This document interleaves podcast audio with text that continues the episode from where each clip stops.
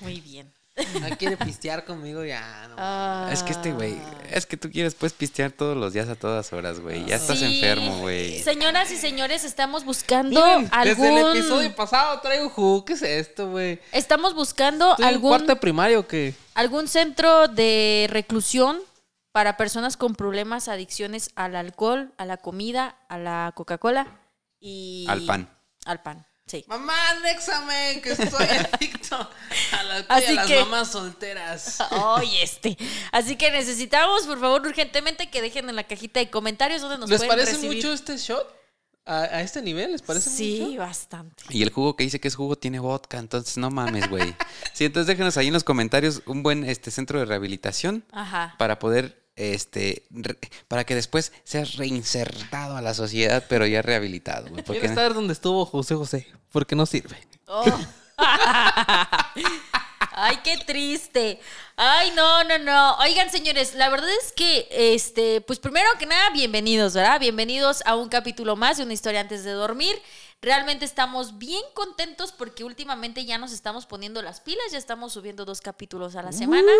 Así que ya estamos más activos con ustedes para que ahí nos echen la mano a compartir, ¿no? Aunque Paquita se quiera rajar. ¿Eh? Aunque Paquita se Ah, quiera rajar. Claro que no. ahorita si, si ven que está grabando Paquita su episodio y de repente empieza. Entonces, como les estaba diciendo, y se queda a dormir. Valoren, muchachos, valoren. Ay, amigos, ya manténganme, por favor, para no trabajar tanto. Este, pero bueno, fíjense que venimos de un capítulo anterior a este que la verdad es que no manches. O sea, si no lo has visto, realmente tómate el tiempo de ir a verlo, de compartirlo, porque fue una historia bastante cruda, una historia que nos dejó pensando demasiado, creo yo, ¿verdad? Mucho, mucho, mucho. Sí, sí, sí, y que pues seguramente más de alguna persona que lo vio se le salió la de cocodrilo, la impotencia, el coraje, qué sé yo, pero por ahí yo cerré un poco el tema de ese video mencionando que a veces eh, no nos explicamos por qué las personas llegan a hacer lo que hacen, ¿no? Hablando en el tema de los psicópatas, de los asesinos y de todo esto. Y no, no entendemos, no encontramos esa explicación y queremos, ¿no? Saber por qué, para qué. O sea, o qué tan dañada, qué tan dañado estuvo para haber hecho lo que hizo. Y ya les decía yo en el cierre del otro capítulo que pues hay cosas que llegan a pasar en nuestra vida que nos llegan a tener ciertos comportamientos. Y eh, a veces nosotros no somos los culpables de esto, claro, nos queda. A lo mejor fue que papá, fue que mamá, pues nos trataron, nos dijeron, nos hicieron cosas que tampoco eran ellos culpables de eso, sino ha sido una cadena de patrones familiares, de crianza, de educación, que... Que tampoco justifica, ¿no? Ajá, pero que nadie se ha hecho responsable por decir, hoy yo lo voy a hacer diferente, ¿no?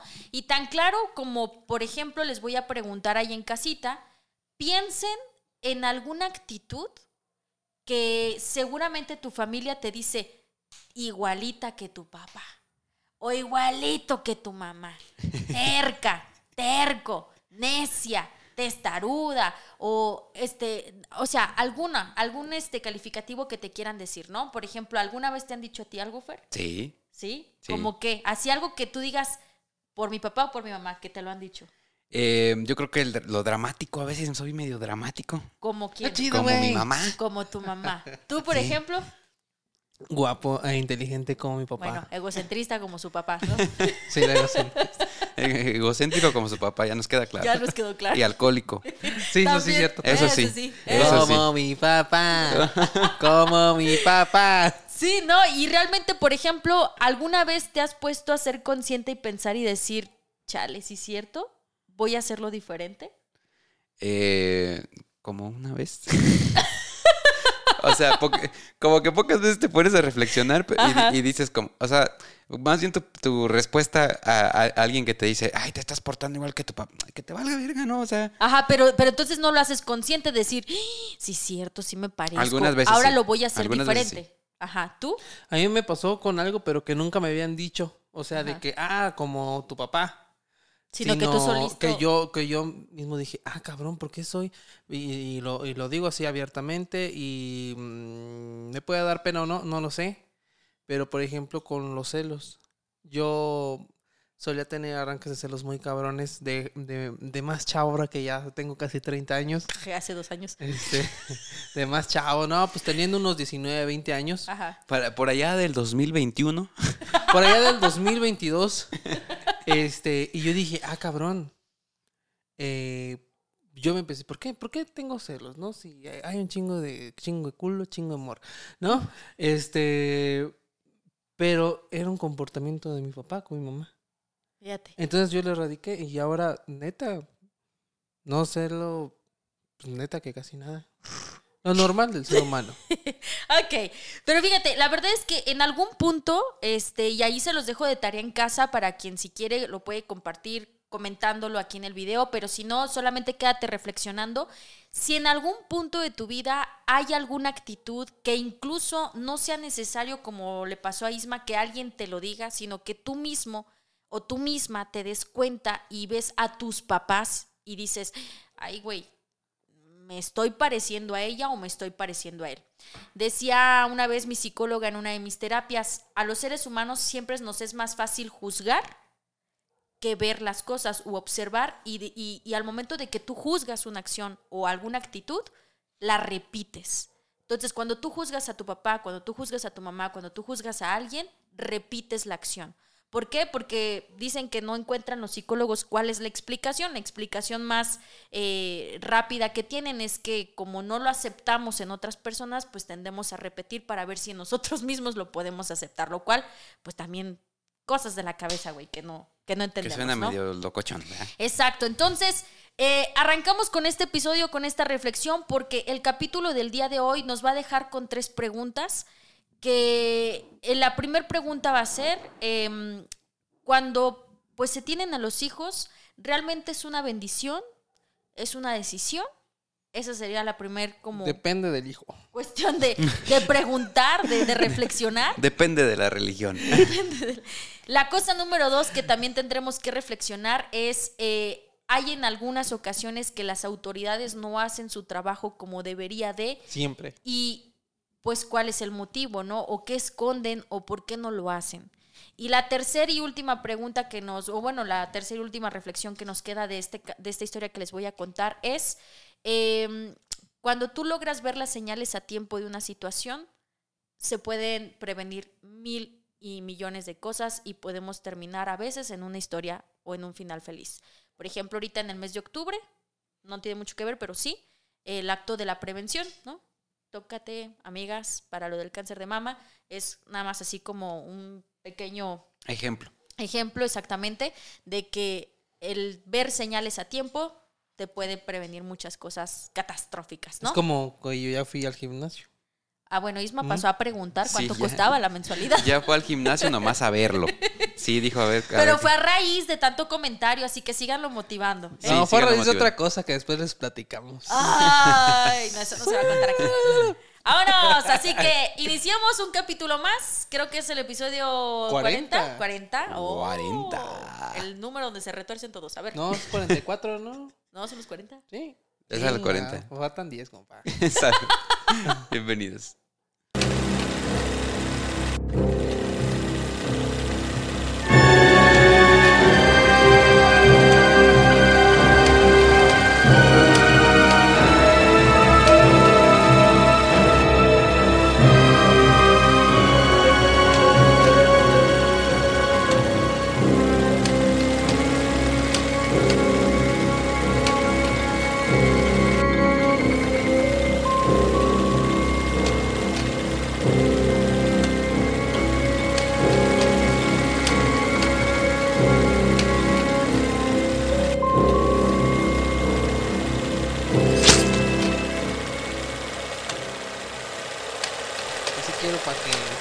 está el pedo. Chale, chale. Si quieres que te chequen la postre, la, po- la La postrata. postrata. La postrata. La postrata.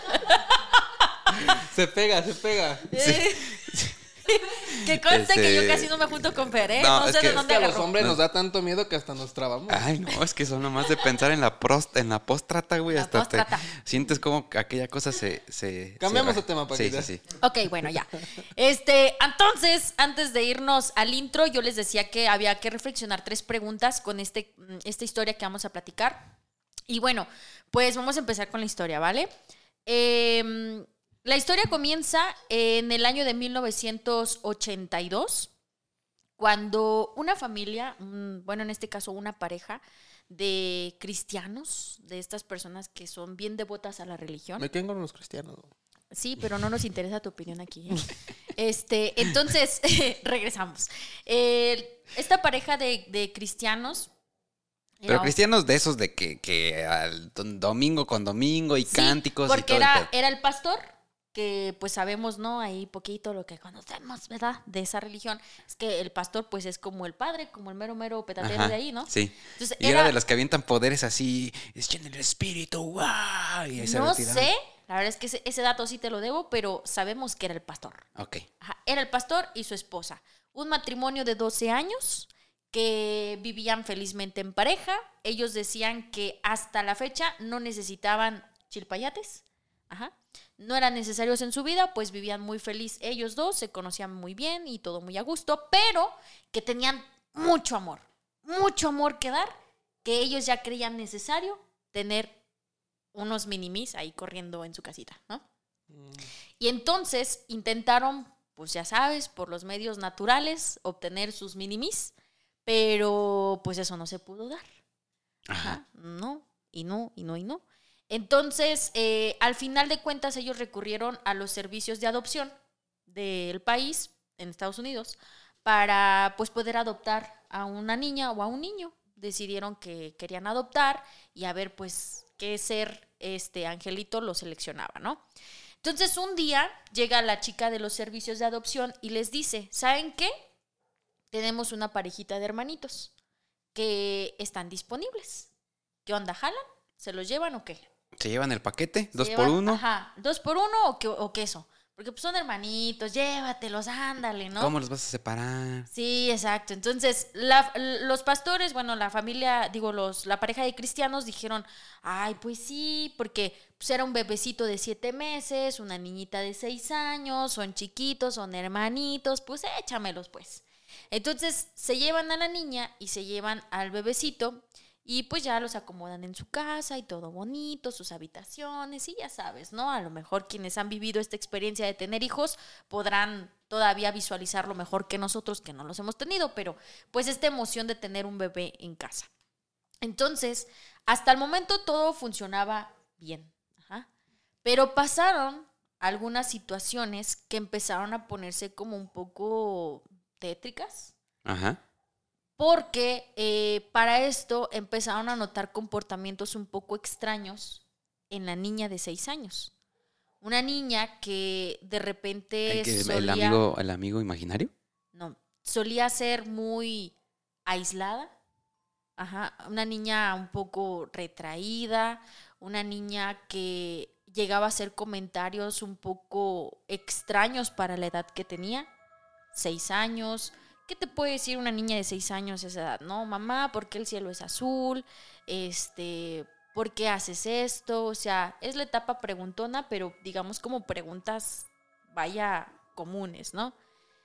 Para esto la niña hacía comentarios como de, así literales, ¿no? De quiero matar a mi hermano.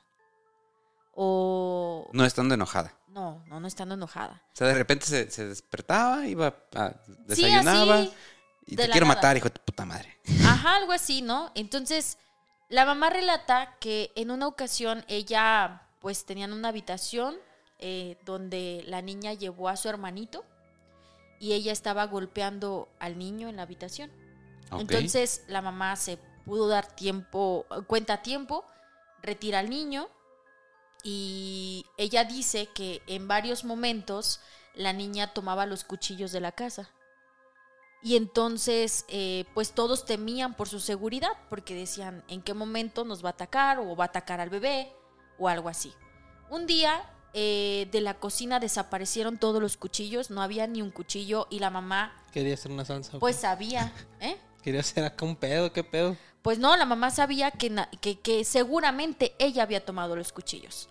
La señora relata que al siguiente día eh, estaban en la cocina y la niña estaba muy tranquila, ahí como que trabajando, coloreando, quién sabe qué, pero estaba haciendo algo, ¿no? Y de repente, esta niña voltea y se le queda viendo a su mamá. Y le dice, mamá, ¿cómo eran los cuchillos que, que estás buscando? ¿No eran unos cuchillos grandes, plateados, afilados? La señora dijo así como de, pues, ¿qué onda, no? O sea, sí desaparecieron, pero, pues, ¿por qué me pregunta eso, no? Ajá. Pero la niña se le quedó viendo a la señora y se empezó a reír así como de, ah, Estúpida. sí, algo así, ¿no? O sea, algo muy extraño. Oye, una la risa de Chucky, ¿no? Sí, entonces, para esto la niña en varios momentos la llegaron a cachar que le encajaba alfileres a su hermanito, golpeaba a Su madre, hermano, este, se masturbaba enfrente de, de los papás, ¿La niña? la niña, y en lugares públicos como en la calle, Ay, eh, fuera de la casa, o sea, Una niña. una niña, ajá, y llegaba incluso a veces a querer atacar sexualmente a su hermano, bebecito de siete meses. Y pues los papás ya dijeron, ¿sabes qué? Esto no está bien. Vamos a O sea, sí, regresarla. sí queremos, sí queríamos un hijo, pero pues no mames Sí, también, ¿no? esto no está bien. Aquí hay algo muy extraño y obviamente estos comportamientos no son normales. Entonces recurrieron a un este a una clínica especialista en donde pues atienden psicólogos como infantiles para ver qué era lo que estaba pasando con la niña. Entonces la llevan y le empiezan a hacer un pues un chequeo general de qué era lo que estaba sucediendo. Vamos a conocer en este momento a la familia que la adoptó y que adoptó pues a- al bebecito, ¿no? O sea, los padres adoptivos, ¿no? Ahí están los papás, Ahí están los pastores. ajá, los pastores de Belén, ah, Sí, sí. los pastores con el bebecito y con la niña cuando los adoptaron recientemente, ¿no? Ahí está el señor, la señora. Ok. Pues sí, pues es- es- estamos viendo en la imagen una, la fachada de una típica casa americana con do- dos señores muy de blanco, el señor así como muy su cabello muy de los ochentas, la señora tiene una frente enorme, este y efectivamente los dos niñitos que se parecen mucho, ellos dos son blancos de cabello oscuro, los papás, los niños son eh, blanquitos pero son rubios, ¿no? Ajá. Eso es lo que estamos viendo en la fotografía. Y, y bueno, pues ahí está la familia. Ellos, te digo, la llevan al final de cuentas a una clínica porque pues ya no se les hizo muy normal todo lo que estaba haciendo. Güey, después de todo ese desmadre, güey, ya si piensas que es normal, no mames, ya loco eres tú, cabrón. Exacto, entonces la llevan y la empieza a analizar pues un psicólogo. Y, y para esto pues eh, encuentran que la niña tiene un caso que es una enfermedad, digamos eh, que afortunadamente pues sí tiene como un diagnóstico y un tratamiento, pero que no es muy común en los infantes. Ajá. Afortunadamente, si la detectas a tiempo, se puede revertir, pero tienen que pasar muchas cosas para que esta enfermedad se dé, ¿sabes? O sea, no es como que tú nazcas con esta enfermedad, no es algo que se herede genéticamente, sino lamentablemente hay factores en tu entorno que provocan que esta Que enfermedad detonan esa enfermedad. Se, ajá, se, se, se, se salga, ¿no? Entonces, vamos a ver un poquito del video que se pudo recopilar de la terapia o bueno, de la primer plática que se tiene con el psicólogo, porque para esto el caso de esta niña fue tan sonado, fue muy viral, por ahí yo lo llegué a ver hace pues, unos cuatro o cinco años, me acuerdo, y este video eh, fue como una recopilación para un programa de los Estados Unidos que se llama La Niña, la niña, ¿cómo se llama? Fíjate, se me fue el nombre. Eh, eh, bueno, pues tiene un nombre el, el- el programa, La Niña Furiosa o algo así. Pero el programa es- trataba sobre esa niña. Trataba sobre esta enfermedad para hacer conciencia en las familias americanas de cómo es que tienen que detectarla y qué es lo que pasa y cómo se trata. O sea, de esto era el programa y el caso de esta niña que se llama Beth Thomas fue que pues fue partícipe vaya del programa, ¿no? Ok, entendido. Entonces vamos a ver un poquito del video. Está muy chirris. Igual el- la entrevista com- está completa también aquí en YouTube. Y pues igual a ver si se las podemos cargar después en algún otro video individual. Pero vamos a cargar ahorita un pedacito chiquito de lo que pudimos ver de ese, de ese video, ¿no? Ahí les va. Who? My brother. Okay. Do you do it a little bit or a lot? A lot. Okay. And what are you trying to do to your brother? Kill him. Why do you want your brother to die?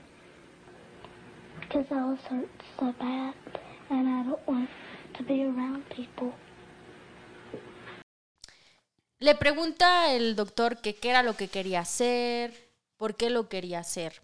La niña responde en la entrevista que ella quería matar a su hermano y que quería matar a su papá y a su mamá. Este, le pregunta él que por qué y ella dice que porque la gente le hizo mucho daño y ella no quiere convivir con las personas. O sea, entonces, pues su, para manera esto- de, su manera de esquivar su convivencia con otras personas es, mata, es, es- es querer matarlas. querer matarlas exactamente para que no estén alrededor de ella, ¿no? Entonces, para esto, después los papás empiezan a preguntar, los papás adoptivos, ¿no? De que, pues, ¿qué onda? O sea, ¿por qué la niña hace esto cuando ellos han tenido un entorno, pues, familiar amigable, amoroso, y, y que no entendían por qué estaba pasando esto? Y esto es lo que nos lleva a, la, a una de las reflexiones que les dije al inicio del video. ¿Qué onda con las autoridades, no? ¿Por qué no te dicen la verdad desde un principio? ¿Por qué ocultan las cosas?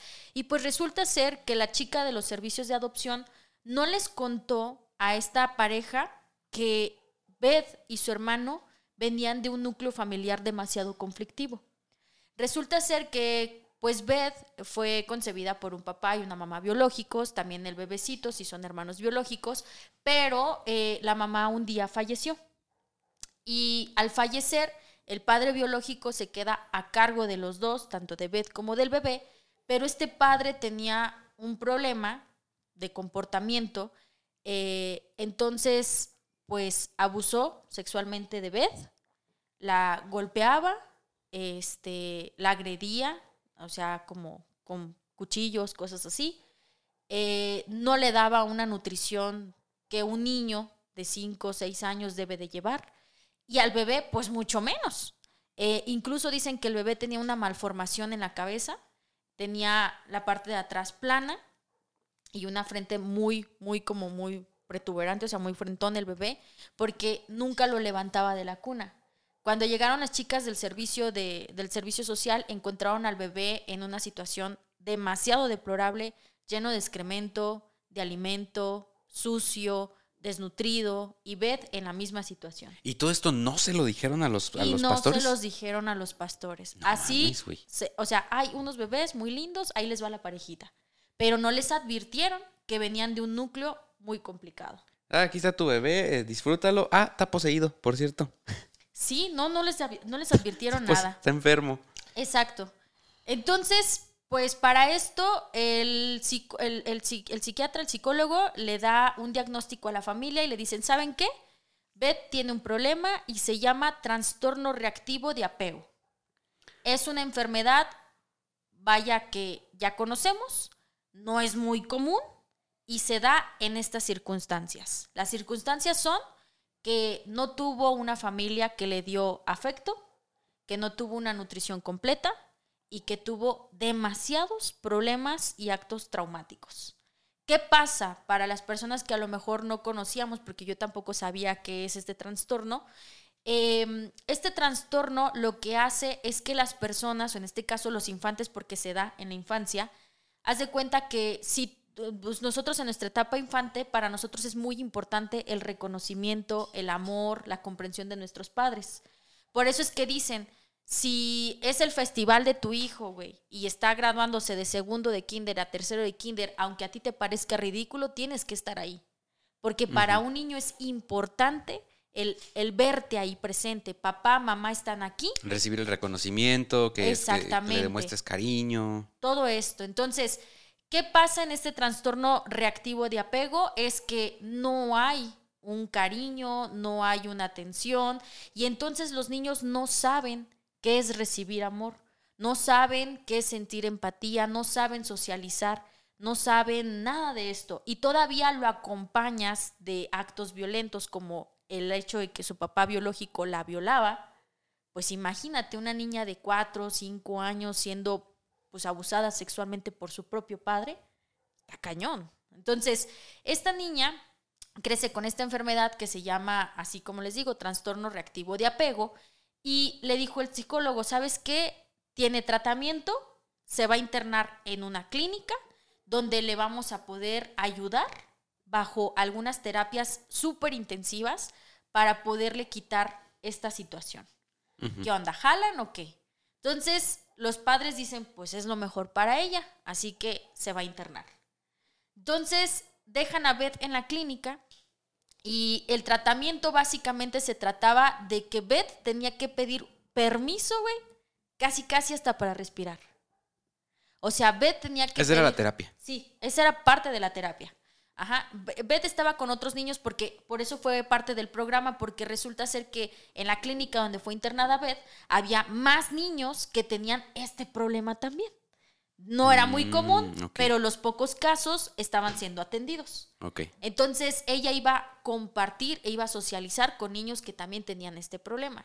Entonces, y entre todos queriéndose matar, güey, entre todos los niños, ¿no? ¿Quién tiene el cuchillo? Ahí sí no íbamos a saber, güey. Ahí sí no- íbamos a saber, güey. Imagínate quién, eh, aventándose alfileres, güey, entre ellos. Ah, hijo de pinche madre.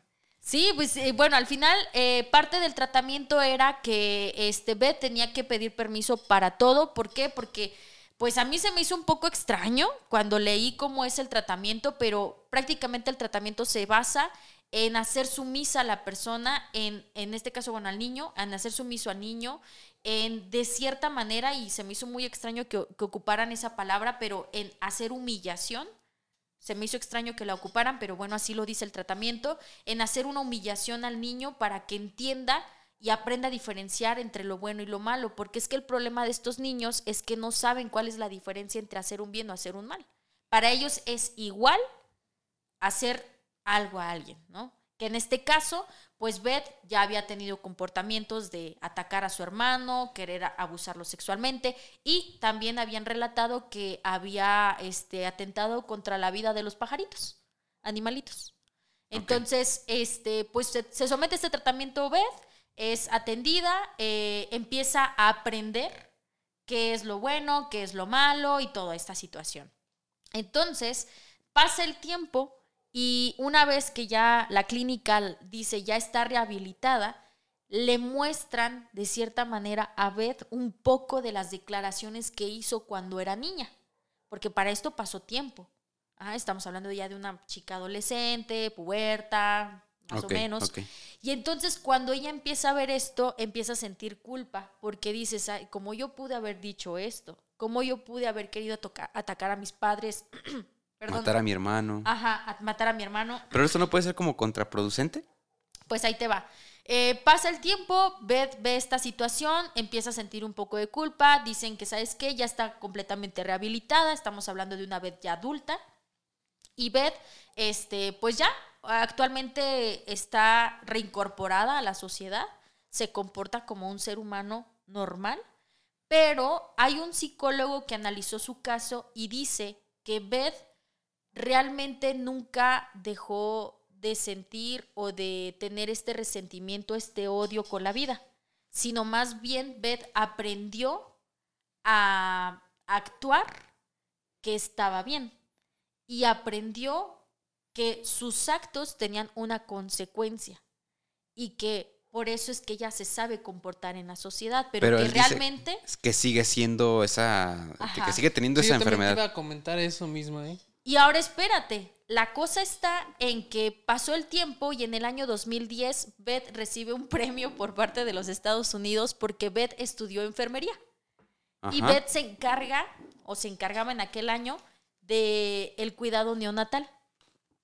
Entonces, eh, en el año 2010, el Estados Unidos le da un premio por ser la enfermera más Del año. eficien- eficiente, exactamente, la enfermera del año, ¿no? La mejor enfermera que hasta el momento se había tenido en esa área. Ajá. Ajá.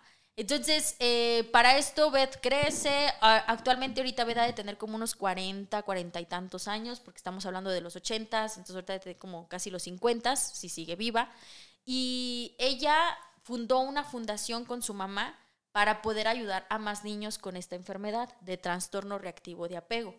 Eh, tienen esta fundación donde pues tratan de ayudar a las familias, en este caso a los niños que son pues víctimas de violencia y que generan este trastorno.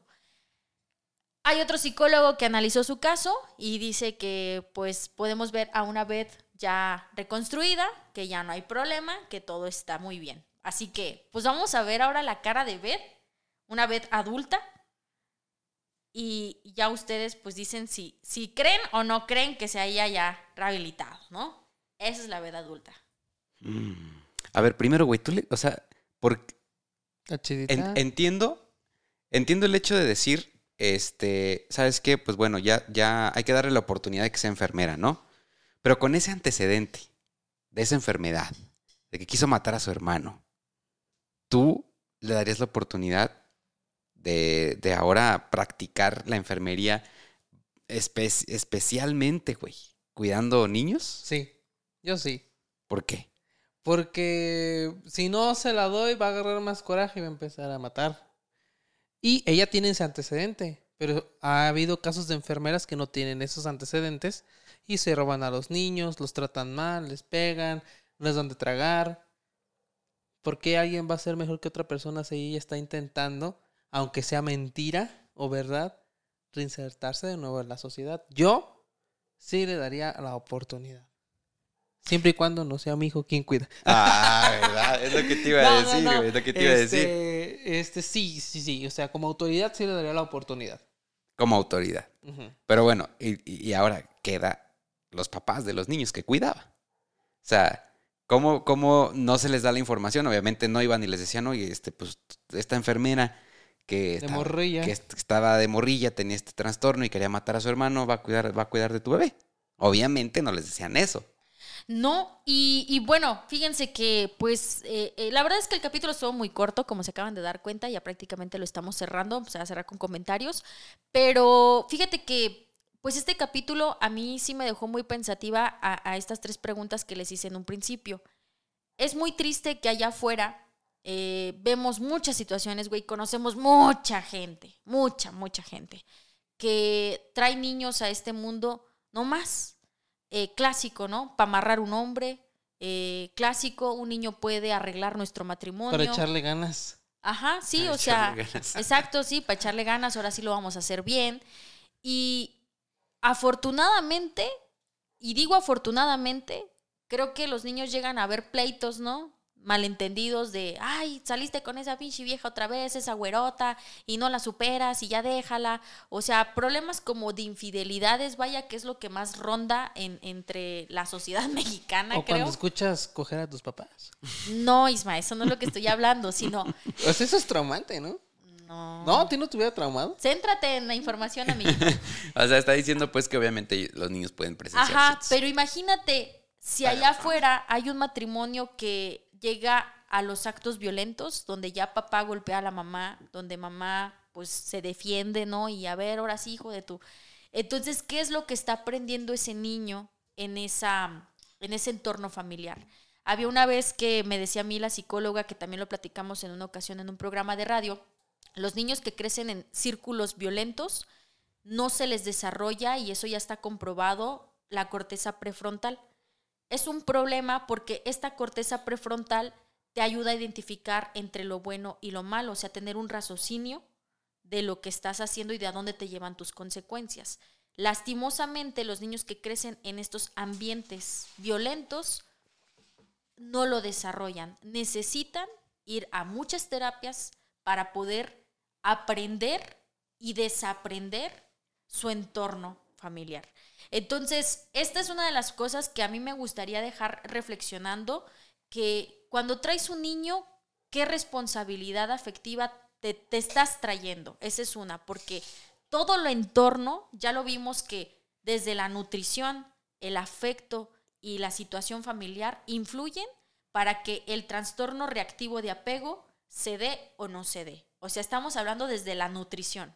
¿Cuántas familias allá afuera no conocemos que le ponen Coca-Cola a la mamila? Y órale, zámpale, desde el primero o segundo año de vida, ¿no? Este, y ahora, otra de las cosas que también yo les decía al principio del video, ¿qué onda con las autoridades? Esta gente de los Que servicios les ocultó la, la historia familiar de los niños. o para sea, que, si llévatelos, güey, a mí me vale, ahí los atiendes, es, Es tu, tu problema, pedo. ¿no? Ajá, y no está bien eso, ¿no? Y tercero, que afortunadamente cayeron con una familia que Se pues preocupó. tuvo la precaución de decir, híjole, esto no está bien. Pero ¿qué hubiera pasado si hubieran caído en manos de otra familia que le hubiera valido un total torbellino? Tal vez estaríamos hablando de otra psicópata, otro asesino en serie, que afortunadamente pues no se dio ya. Es una niña que se pudo restablecer, hoy en día actúa y piensa como una persona común, normal, pero gracias a la precaución. ¿no? Que todavía todo puede cambiar, ¿verdad? Sí, pero es que el problema es irse a los extremos. Por ejemplo, aquí Paquita habla de que no les dan de comer, de que no los cuiden y todo, pero también los niños sobre, sobreprotegidos son adultos problemáticos. Eh, es difícil saber cómo va a reaccionar cada persona porque hay personas que han crecido en un núcleo familiar muy bueno y son unas mierdas. También tiene que ver, y yo siempre lo he dicho, considero yo que el ser humano es uno de los animales que tarda más en destetarse. Tú te vas saliendo de tu casa a los 30, 31 años. Un pajarito, Fer, tú que eres biólogo. Las semanas en cuanto pueda volar a chingar su madre. Yo tuve compañeros de la secundaria que su mamá andaba ahí diario. Que, que hay que llevar un papel, la mamá lo llevaba. No los, no los destetan. Y los, y, y los seres humanos no se quieren destetar. También es un problema, sí. Yo o sea, encontrar, el equilibrio. camarada, Oye, ¿a los cuántos crees que una persona puede ser independiente? Mi tirada es, a los 13 años, un hombre o una mujer ya puede defenderse en la vida. Pero, Pero él ahorita, decía a los 21. ajá, ahorita estamos hablando del trastorno reactivo de apego. Por eso te digo, Que es se- lo mismo. Ah, no, porque el trastorno no se activa en un núcleo sobreprotector. Estamos hablando de la enfermedad de Beth y de un problema que se activó en un núcleo violento, de falta de nutrición y de falta de afecto. Entonces, a lo mejor habrá un caso eh, que también se haya dado de algún psicópata o algo así, donde haya sido sobreprotegido, ¿no? Pero Sí, en seguramente este hay, capítulo, seguramente hay. ajá, en este capítulo estamos platicando sobre qué consecuencias llevan a tener un trastorno reactivo de apego, que fue la enfermedad con la que fue diagnosticada Beth y muchos niños de la época de los ochentas. Por eso es que se hizo este programa de los Estados Unidos para hacer conciencia en las Sobre familias, porque pues también te acordarás que la mayoría de los asesinos que ya hemos platicado aquí en, en una historia antes de dormir, ¿en qué épocas se han dado? Ajá. Más o menos han sido, pues, digamos, las épocas que entre los 80s, los 90s, pero estamos hablando de algo que por ahí salud pública se dio cuenta que no era nada más de la época de los 80s. Que había una sino que- enfermedad detrás y que había una historia y todo este show. Exacto, y que llevaba estas consecuencias. Entonces ellos dijeron, es que no, vamos a hacer el programa para que la gente, las familias se den cuenta de que aquí hay un problema que hay que resolver. ¿Y cómo está? Aquí está la respuesta. Entonces, pues así es como cerramos este capítulo, dejando reflexionando a las personas ahí en casa. Si tú tienes más de 18 años y estás pensando en planear un bebé, piénsalo, pues bien, si realmente tienes las capacidades desde económicas, psicológicas, afectivas, para poder tener un bebé en casa, porque todo es una consecuencia de. Y de los que ya lo tienen, ¿qué les dirías? Y que Pues- no tienen 18 también. Que como iniciamos también, que les decía yo, ser responsables de las cosas que hay que hacer conscientes, ¿no? Es Que no hagan pendejadas. No, es difícil, es difícil O sea, si darte ya lo tienen, cuenta. pues que no hagan pendejadas. Eso me refiero. Sí, es, es difícil, ¿no? Es difícil darte cuenta. Dice Fer, soy dramático, pero solamente una vez lo, lo he llevado a la conciencia. Es difícil ser consciente, la verdad es que no es sencillo, realmente todos estamos aquí todavía aprendiendo esto, pero una vez que lo logres, con un poquito que lo logres, pues nada más hacer responsabilidad de ello Ya para que le puedas enseñar a tus hijos que ya tienes algo diferente. Perfecto. Pues antes de concluir este episodio, quiero informarles a todos los que nos están viendo o escuchando que el próximo episodio tendremos una sorpresita. Sorpresota. Sorpresita, sorpresota. Sí. Que este, estamos preparando eh, un episodio especial para Muy especial. Pues este conmemorar estas fechas de, del Halloween y del Día de Muertos y pues sabemos que todo esto se presta para así este leyendas, misterios, terror y todo este tipo de cosas. Entonces, quédense muy pendientes porque el próximo episodio, eh, que sería el 41, Ujú. vamos a tener una sorpresita para todos ustedes, vamos a tener un episodio especial, así que eh, pues no se olviden de compartir estos videos, de compartírselos a sus- a sus amigos, suscribirse, activar la campanita de las notificaciones y sobre todo pues seguirnos en todas las redes sociales, ya saben, como arroba una historia antes de dormir. ¿No te vas a despedir, Paquita? Sí, yo sí. Muchas gracias por haberme visto. Y habernos visto. Ok, Ahí está, perfecto. Ahí los, ahí los vidrios va a estar muy chingón el episodio. Se nos viene algo grande y que vamos a seguir no solamente, bueno, eso esperamos, no solamente en estas fechas de Halloween, sino que esperamos hacerlo de una manera muy periódica. Les va a gustar, Eh, les va a gustar, les va a que sí gustar estar mucho. muy cabrón. Así que nos vemos en el próximo capítulo y Chao. good night. Bye bye. Adiós. Hey, espera, ¿a dónde crees que vas? Si este video te gustó, dale pulgar arriba. No te olvides de dejarnos tus comentarios aquí abajo y suscríbete a este canal. Y recuerda, nos vemos en la próxima historia antes de dormir. Si es que puedes.